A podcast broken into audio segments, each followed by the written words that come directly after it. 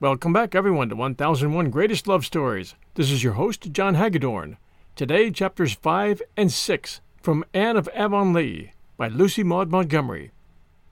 And now, chapter 5 A Full Fledged Schoolmarm.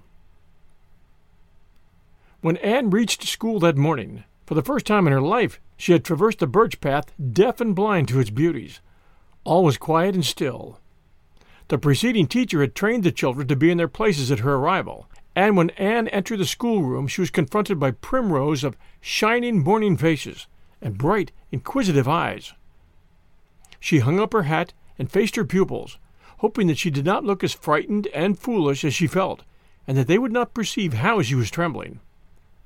She had sat up until nearly twelve the preceding night, composing a speech she meant to make to her pupils upon opening the school. She had revised and improved it painstakingly, and then she had learned it off by heart. It was a very good speech, and had some very fine ideas in it, especially about mutual help and earnest striving after knowledge. The only trouble was that she could not now remember a word of it. After what seemed to her a year, about ten seconds in reality, she said faintly, Take your testaments, please, and sank breathlessly into her chair under cover of the rustle and clatter of desk lids that followed.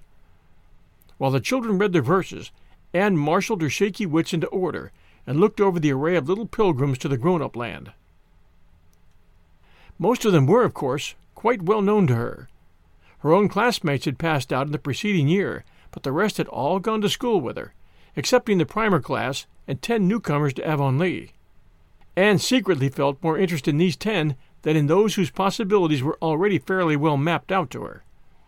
To be sure, they might just be as commonplace as the rest, but on the other hand, there might be a genius among them. It was a thrilling idea. Sitting himself at a corner desk was Anthony Pye. He had a dark, sullen little face, and was staring at Anne with a hostile expression in his black eyes. Anne instantly made up her mind that she would win that boy's affection and discomfit the Pyes utterly.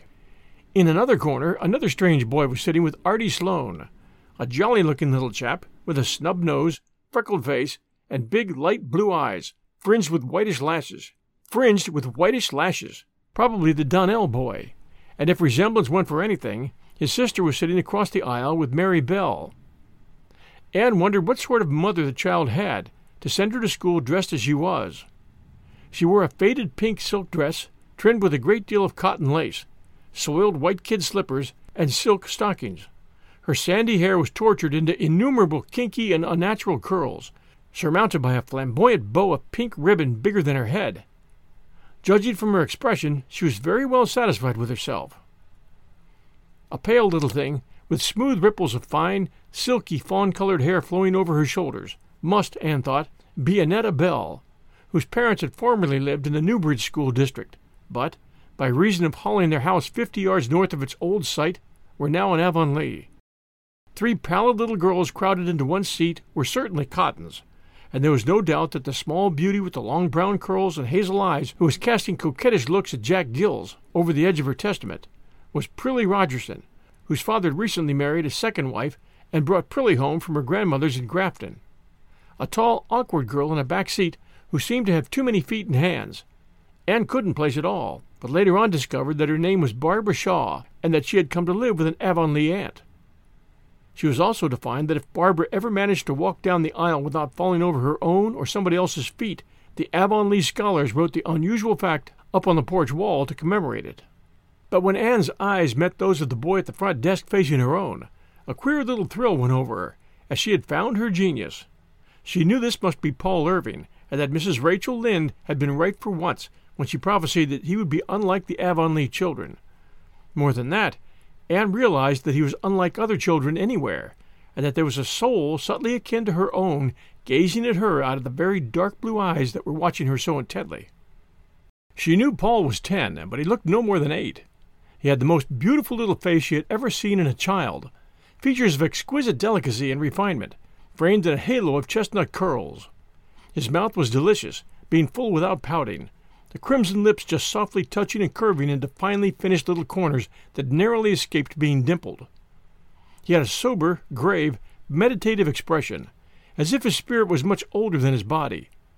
But when Anne smiled softly at him, it vanished in a sudden answering smile, which seemed an illumination of his whole being, as if some lamp had suddenly kindled into flame inside of him, irradiating him from top to toe. Best of all, it was involuntary, born of no external effort or motive, but simply the outflashing of a hidden personality, rare and fine and sweet. With a quick interchange of smiles, Anne and Paul were fast friends forever before a word had passed between them. The day went by like a dream. Anne could never clearly recall it afterwards. It almost seemed as if it were not she who was teaching, but somebody else. She heard classes and worked sums and set copies mechanically.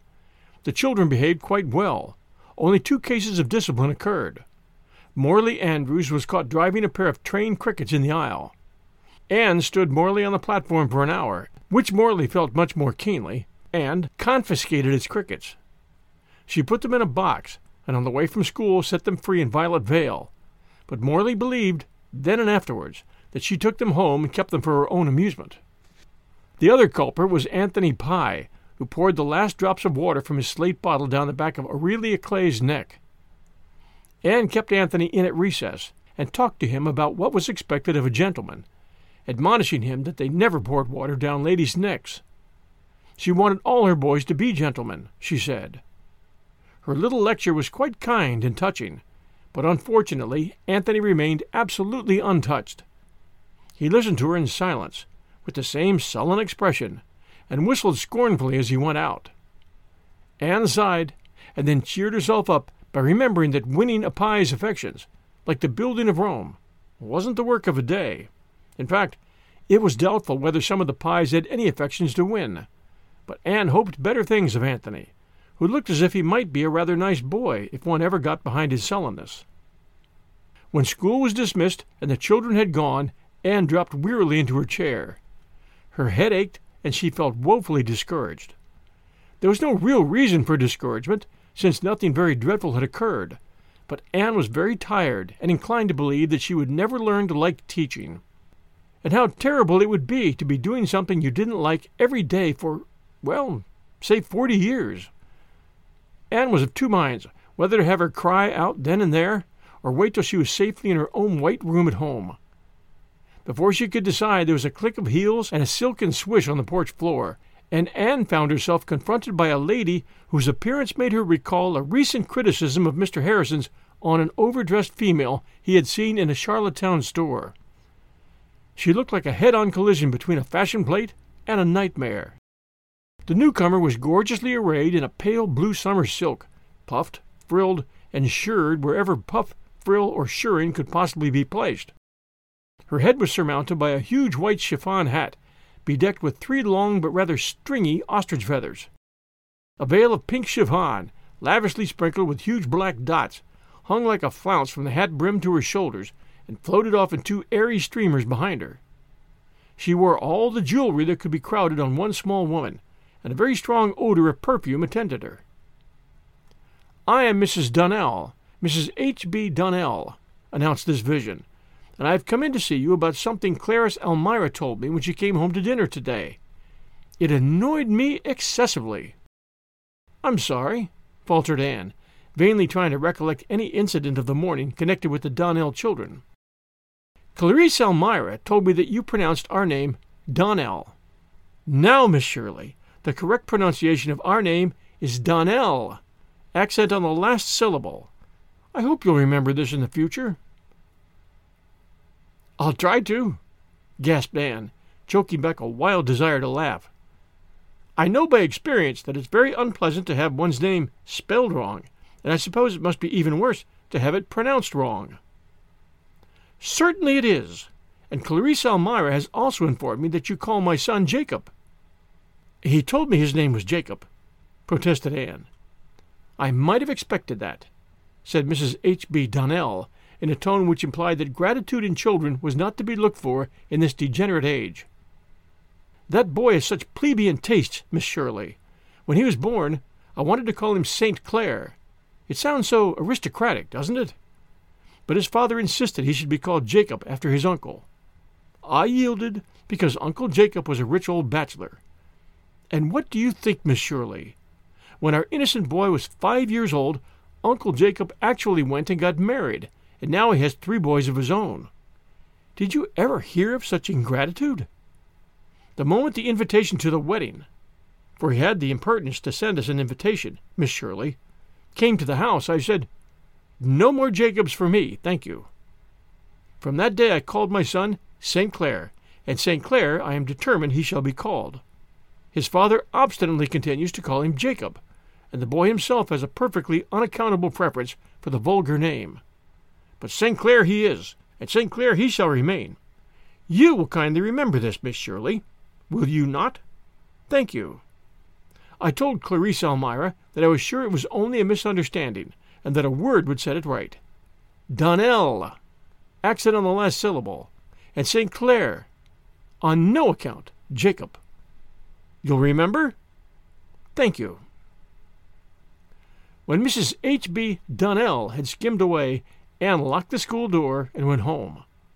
At the foot of the hill she found Paul Irving by the birch path. He held out to her a cluster of the dainty little wild orchids which Avonlea children called rice lilies. Please, teacher, I found these in Mr. Wright's field, he said shyly, and I came back to give them to you because I thought you were the kind of lady that would like them, and because he lifted his big, beautiful eyes. I like you, teacher. You darling, said Anne, taking the fragrant spikes. As if Paul's words had been a spell of magic, discouragement and weariness passed from her spirit, and hope upwelled in her heart like a dancing fountain. She went through the birch path light footedly, attended by the sweetness of her orchids as by a benediction. Well, how did you get along? Marilla wanted to know. Ask me that a month later, and I may be able to tell you. I can't now. I don't know myself. I'm too near it. My thoughts feel as if they'd been all stirred up until they were thick and muddy. The only thing I feel really sure of having accomplished today is that I taught Cliffy Wright that A is A. He never knew it before. Isn't it something to have started a soul along a path that may end in Shakespeare and Paradise Lost? Mrs. Lynde came up later on with more encouragement. That good lady had waylaid the school children at her gate and demanded of them how they liked their new teacher. And every one of them said they liked you splendid, Anne, except Anthony Pye. I must admit he didn't. He said you weren't any good, just like all girl teachers. There's the Pye leaven for you. But never mind. I'm not going to mind, said Anne quietly, and I'm going to make Anthony Pye like me yet. Patience and kindness will surely win him. Well, you can never tell about a Pye, said Mrs. Rachel cautiously. They go by contraries, like dreams, often as not. As for that Donnell woman, she'll get no Donnelling from me, I can assure you. The name is Donnell, and always has been. The woman's crazy, that's what. She has a pug dog she calls Queenie, and it has its meals at the table along with family, eating off a china plate. I'd be afraid of a judgment if I was her. Thomas says Donnell himself is a sensible, hard-working man, but he hadn't much gumption when he picked out a wife. That's what. We'll return with Chapter 6 right after these sponsor messages. Hi, everyone. The holiday season is upon us, and I'll be glued to the telly for BritBox on many a night. I've already shared with you the fact that I keep up with Father Brown and Poirot at BritBox. I also check out their new stuff, like the new series Archie, which tells the story of Archie Leach, otherwise known to millions of filmgoers as Cary Grant.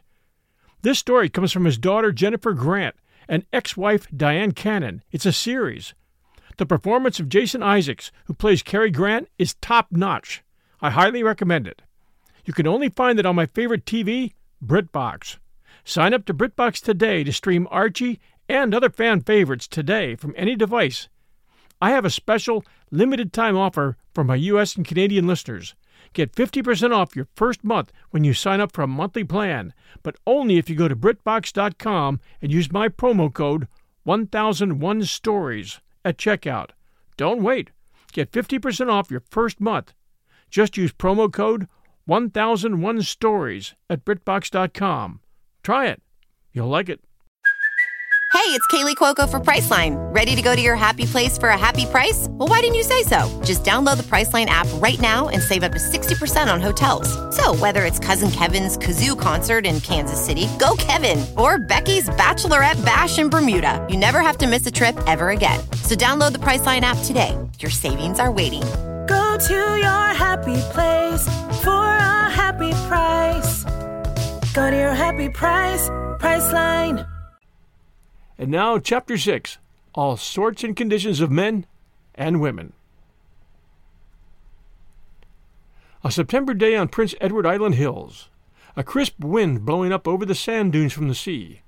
A long red road, winding through fields and woods, now looping itself about a corner of thick set spruces, now threading a plantation of young maples with great feathery sheets of ferns beneath them, now dipping into a hollow where a brook flashed out of the woods and into them again, now basking in open sunshine between ribbons of goldenrod and smoke blue asters, air athrill with the pipings of myriads of crickets, those glad little pensioners of the summer hills, a plump brown pony ambling along the road, two girls behind him, full to the lips with the simple, priceless joy of youth and life. Oh, this is a day left over from Eden, isn't it, Diana? And Anne sighed for sheer happiness. The air has magic in it. Look at the purple in the cup of the Harvest Valley, Diana. And oh, do smell the dying fir. It's coming up from that little sunny hollow where Mr. Eben Wright has been cutting fence poles. Bliss is it on such a day to be alive. But to smell dying fir is very heaven. That's two thirds Wordsworth and one third Anne Shirley. It doesn't seem possible that there should be dying fir in heaven, does it? And yet it doesn't seem to me that heaven would be quite perfect if you couldn't get a whiff of dead fir as you went through its woods. Perhaps we'll have the odor there without the death. Yes, I think that will be the way. That delicious aroma must be the souls of the firs, and of course it will be just souls in heaven. Trees haven't souls, said practical Diana, but the smell of dead fir is certainly lovely. I'm going to make a cushion and fill it with fir needles. You'd better make one too, Anne. I think I shall, and use it for my naps. I'd be certain to dream I was a dryad or a wood nymph then. But just this minute I'm well content to be Anne Shirley, Avonlea's schoolma'am, driving over a road like this on such a sweet, friendly day. It's a lovely day, but we have anything but a lovely task before us, sighed Diana. Why on earth did you offer to canvass this road, Anne? Almost all the cranks in Avonlea live along it, and will probably be treated as if we were begging for ourselves. It's the very worst road of all. That is why I chose it. Of course, Gilbert and Fred would have taken this road if we had asked them. But you see, Diana, I feel myself responsible for the AVIS, since I was the first to suggest it, and it seems to me that I ought to do the most disagreeable things. I'm sorry on your account, but you needn't say a word at the cranky places. I'll do all the talking. Mrs. Lynde would say I was well able to. Mrs. Lynde doesn't know whether to approve of our enterprise or not. She inclines to, when she remembers that Mr. and Mrs. Allen are in favor of it. But the fact that village improvement societies first originated in the States is a count against it. So she is halting between two opinions, and only success will justify us in Mrs. Lynde's eyes. Priscilla is going to write a paper for our next improvement meeting, and I expect it will be good, for her aunt is such a clever writer, and no doubt it runs in the family. I shall never forget the thrill it gave me when I found out that Mrs. Charlotte E. Morgan was Priscilla's aunt. It seemed so wonderful that I was a friend of the girl whose aunt wrote Edgewood Days and The Rosebud Garden. Where does Mrs. Morgan live? In Toronto, and Priscilla says she's coming to the island for a visit next summer, and if it is possible, Priscilla is going to arrange to have us meet her. That seems almost too good to be true, but it's something pleasant to imagine after you go to bed. The Avonlea Village Improvement Society, the AVIS, was an organized fact. Gilbert Blythe was president, Fred Wright vice president, Anne Shirley secretary, and Diana Barry treasurer. The improvers, as they were promptly christened, were to meet once a fortnight at the homes of their members. It was admitted that they could not expect to effect many improvements so late in the season, but they meant to plan the next summer's campaign, collect and discuss ideas, write and read papers, and, as Anne said, educate the public sentiment generally. There was some disapproval, of course, and, which the improvers felt much more keenly, a good deal of ridicule. Mr. Elijah Wright was reported to have said that a more appropriate name for the organization would be the Courting Club. Mrs. Hiram Sloane decided she had heard the improvers meant to plow up all the roadsides and set them out with geraniums. Mr. Levi Boulter warned his neighbors that the improvers would insist that everybody pull down his house and rebuild it after plans approved by the society. Mr. James Spencer sent them word that he wished they would kindly shovel down the church hill. Eben Wright told Anne that he wished the improvers would induce old Hosea Sloane to keep his whiskers trimmed. Mr. Lawrence Bell said he would whitewash his barns if nothing else would please them, but he would not hang lace curtains in the cow stable windows. Mr. Major Spencer asked Clifton Sloane, an improver who drove the milk to the Carmody cheese factory, if it was true that everybody would have to have his milk stand hand painted next summer and keep an embroidered centerpiece on it. In spite of, or perhaps human nature being what it is because of, this, the society went gamely to work at the only improvement they could hope to bring about that fall. At the second meeting, in the Barry parlor, Oliver Sloane moved that they start a subscription to reshingle and paint the hall. Julia Bell seconded it, with an uneasy feeling that she was doing something not exactly ladylike. Gilbert put the motion, it was carried unanimously, and Anne gravely recorded it in her minutes. The next thing was to appoint a committee, and Gertie Pye, determined not to let Julia Bell carry off all the laurels, boldly moved that Miss Jane Andrews be chairman of said committee. This motion being also duly seconded and carried, Jane returned the compliment by appointing Gertie on the committee, along with Gilbert, Anne, Diana, and Fred Wright. The committee chose their routes in private conclave. Anne and Diana were told off for the Newbridge Road, Gilbert and Fred for the White Sands Road, and Jane and Gertie for the Carmody Road. Because, explained Gilbert to Anne, as they walked home together through the haunted wood, the Pyes all live along that road, and they won't give a cent unless one of them themselves canvasses them. The next Saturday, Anne and Diana started out. They drove to the end of the road and canvassed homeward, calling first on the Andrew girls. If Catherine is alone, we may get something, said Diana, but if Eliza is there, we won't. Eliza was there, very much so, and looked even grimmer than usual. Miss Eliza was one of those people who give you the impression that life is indeed a vale of tears, and that a smile, never to speak of a laugh, is a waste of nervous energy truly reprehensible.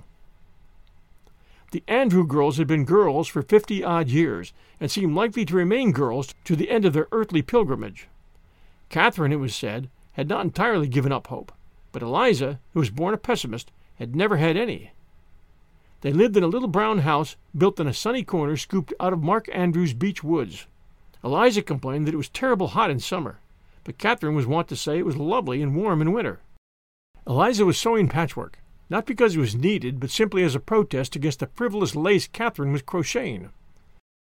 Eliza listened with a frown, and Catherine with a smile, as the girls explained their errand. To be sure, whenever Catherine caught Eliza's eye, she discarded the smile in guilty confusion, but it crept back the next moment. If I'd had money to waste, said Eliza grimly, I'd burn it up and have the fun of seeing a blaze, maybe. But I wouldn't give to that hall, not a cent. It's no benefit to the settlement. Just a place for young folks to meet and carry on when they's better be home in their beds. Oh, Eliza, young folks must have some amusement, protested Catherine. I don't see the necessity. We didn't gad about the halls and places when we were young, Catherine Andrews. This world's getting worse every day. Well, I think it's getting better, said Catherine firmly. You think? Miss Eliza's voice expressed the utmost contempt. It doesn't signify what you think, Catherine Andrews. Facts is facts. Well, I always like to look on the bright side, Eliza. There isn't any bright side. Oh, indeed there is, cried Anne, who couldn't endure such heresy in silence. Why, there are ever so many bright sides, Miss Andrews. It's really a beautiful world. You won't have such a high opinion of it when you've lived as long in it as I have, retorted Miss Eliza sourly. And you won't be so enthusiastic about improving it either. How is your mother, Diana? Dear me, but she has failed of late. She looks terrible run down. And how long is it before Marilla expects to be stone blind, Anne?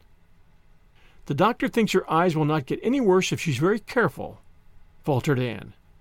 Eliza shook her head. Doctors always talk like that just to keep people cheered up. I wouldn't have much hope if I was her.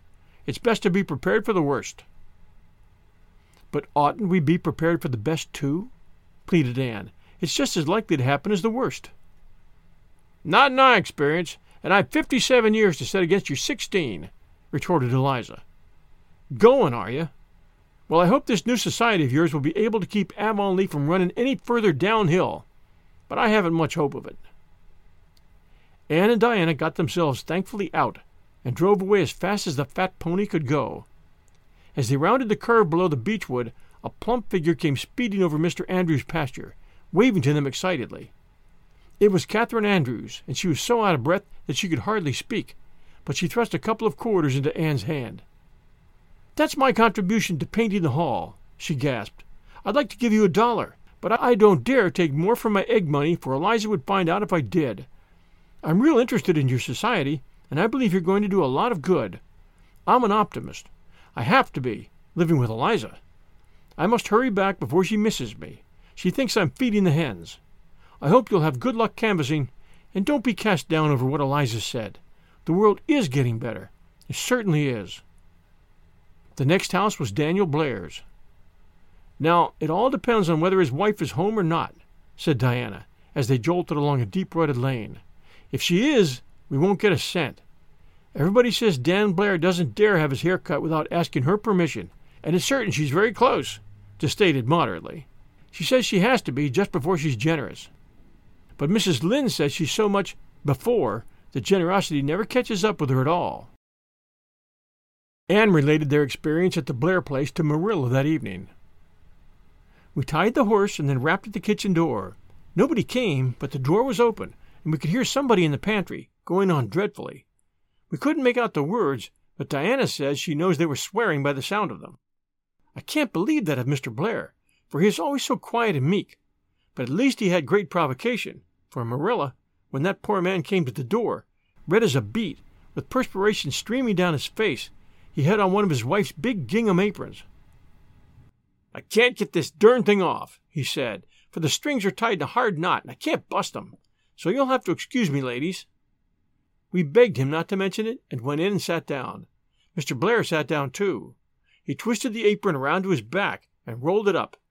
But he did look so ashamed and worried that I felt sorry for him, and Diana said she feared we had called at an inconvenient time. Oh, not at all, said Mr. Blair, trying to smile. You know, he's always very polite. I'm a little busy, getting ready to bake a cake, as it were. My wife got a telegram today that her sister from Montreal is coming tonight and she's gone to the train to meet her and left orders for me to make a cake for tea. She writ out the recipe and told me what to do, but I've clean forgot half the directions already. And it says, flavor according to taste. What does that mean? How can you tell? And what if my taste doesn't happen to be other people's taste? Would a tablespoon of vanilla be enough for a small layer cake? Marilla, I felt sorrier than ever for the poor man. He didn't seem to be in his proper sphere at all. I had heard of hen-pecked husbands, and now I felt I saw one. It was on my lips to say, Mr. Blair, if you'll give us a subscription for the hall, I'll mix up your cake for you. But I suddenly thought it wouldn't be too neighborly to drive too sharp a bargain with a fellow creature in distress, so I offered to mix the cake for him without any conditions at all. He just jumped at my offer. He said he'd been used to making his own bread before he was married, but he feared cake was beyond him, and yet he hated to disappoint his wife. He got me another apron, and Diana beat the eggs, and I mixed the cake. Mr. Blair ran about and got us the materials. He had forgotten all about his apron, and when he ran it streamed out behind him, and Diana said she thought she would die to see it. He said he could bake the cake all right. He was used to that. And then he asked for our list and put down four dollars. So you see, we were rewarded. But even if he hadn't given a cent, I'd always feel that we had done a truly Christian act in helping him. Theodore White's was the next stopping place. Neither Anne nor Diana had ever been there before, and they had only a very slight acquaintance with Mrs. Theodore, who was not given to hospitality. Should they go to the back or the front door? While they held a whispered consultation, Mrs. Theodore appeared at the front door with an armful of newspapers. Deliberately she laid them down one by one on the porch floor and the porch steps, and then down the path to the very feet of her mystified callers. Will you please wipe your feet carefully on the grass and then walk on these papers? she said anxiously. I've just swept the house all over, and I can't have any more dust tracked in. The path's been real muddy since the rain yesterday. Don't you dare laugh, warned Anne in a whisper as they marched along the newspapers. And I implore you, Diana, not to look at me, no matter what she says, or I shall not be able to keep a sober face. The papers extended across the hall and into a brim, fleckless parlor. Anne and Diana sat down gingerly on the nearest chairs and explained their errand. Mrs. White heard them politely, interrupting only twice, once to chase out an adventurous fly, and once to pick up a tiny wisp of grass that had fallen on the carpet from Anne's dress. Anne felt wretchedly guilty, but Mrs. White subscribed two dollars and paid the money down to prevent us from having to go back for it, Diana said when they got away. Mrs. White had the newspapers gathered up before they had their horse untied, and as they drove out of the yard, they saw her busily wielding a broom in the hall. I've always heard that Mrs. Theodore White was the neatest woman alive, and I'll believe it after this, said Diana, giving way to her suppressed laughter as soon as it was safe. I'm just glad she has no children, said Anne solemnly. It would be dreadful beyond words for them if she had. At the Spencers, Mrs. Isabella Spencer made them miserable by saying something ill natured about everyone in Avonlea. Mr. Thomas Boulter refused to give anything because the hall, when it had been built twenty years before, hadn't been built on the site he recommended. Mrs. Esther Bell, who was the picture of health, took half an hour to detail all her aches and pains, and sadly put down fifty cents because she wouldn't be there that time next year to do it. Nope, she'd be in her grave. Their worst reception, however, was at Simon Fletcher's. When they drove into the yard, they saw two faces peering at them through the porch window. Although they rapped and waited patiently and persistently, nobody came to the door. Two decidedly ruffled and indignant girls drove away from Simon Fletcher's. Even Anne admitted that she was beginning to feel discouraged. But the tide turned after that. Several Sloane homesteads came next, where they got liberal subscriptions, and from that to the end they fared well, with only an occasional snub. Their last place of call was at Robert Dixon's by the pond bridge. They stayed to tea here, although they were nearly home, rather than risk offending Mrs. Dixon, who had the reputation of being a very touchy woman. While they were there, old Mrs. James White called in. I've just been down to Lorenzo's, she announced. He's the proudest man in Avonlea this minute. What do you think? There's a brand new boy there, and after seven girls. That's quite an event, I can tell you. Anne pricked up her ears, and when they drove away, she said, I'm going straight to Lorenzo White's. But he lives on the White Sands Road, and it's quite a distance out of our way, protested Diana. Gilbert and Fred will canvass him. They're not going around till next Saturday, and it will be too late by then, said Anne firmly the novelty will be worn off. Lorenzo White is dreadfully mean, but he will subscribe to anything just now. We mustn't let such a golden opportunity slip by us, Diana. The result justified Anne's foresight. Mr. White met them in the yard, beaming like the sun upon an Easter day. When Anne asked for a subscription, he agreed enthusiastically. Certain. Just put me down for a dollar more than the highest subscription you've got. That will be five dollars. Mr. Daniel Blair put down four said Anne, half afraid. But Lorenzo did not flinch. Five it is, and here's the money on the spot. Now I want you to come into the house. There's something in there worth seeing. Something very few people have seen as yet. Just come in and pass your opinion. What will we say if the baby isn't pretty? whispered Diana in trepidation as they followed the excited Lorenzo into the house. Oh, there will certainly be something else nice to say about it, said Anne easily. There always is about a baby. The baby was pretty, however, and Mr. White felt that he got his five dollars worth of the girl's honest delight over the plump little newcomer. But that was the first, last, and only time that Lorenzo White ever subscribed to anything. Anne, tired as she was, made one more effort for the public weal that night, slipping over the fields to interview Mr. Harrison, who was as usual smoking his pipe on the veranda with Ginger beside him. Strictly speaking, he was on the Carmody Road, but Jane and Gertie, who were not acquainted with him save by doubtful report, had nervously begged Anne to canvass him. Mr. Harrison, however, flatly refused to subscribe a cent, and all Anne's wiles were in vain. But I thought you approved of our society, Mr. Harrison, she mourned. So I do, so I do. but my approval doesn't go as deep as my pocket, Anne.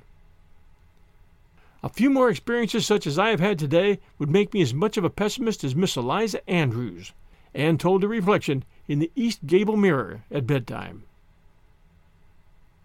Join us next week for chapters 7 and 8 of Anne of Avonlea by Lucy Maud Montgomery. I hope you're enjoying the story. If you are, please do take a moment and send us a review for 1001 Greatest Love Stories. We appreciate reviews very much. Until next Sunday at 6 p.m. Eastern Time, everyone, stay safe, and we'll be back soon.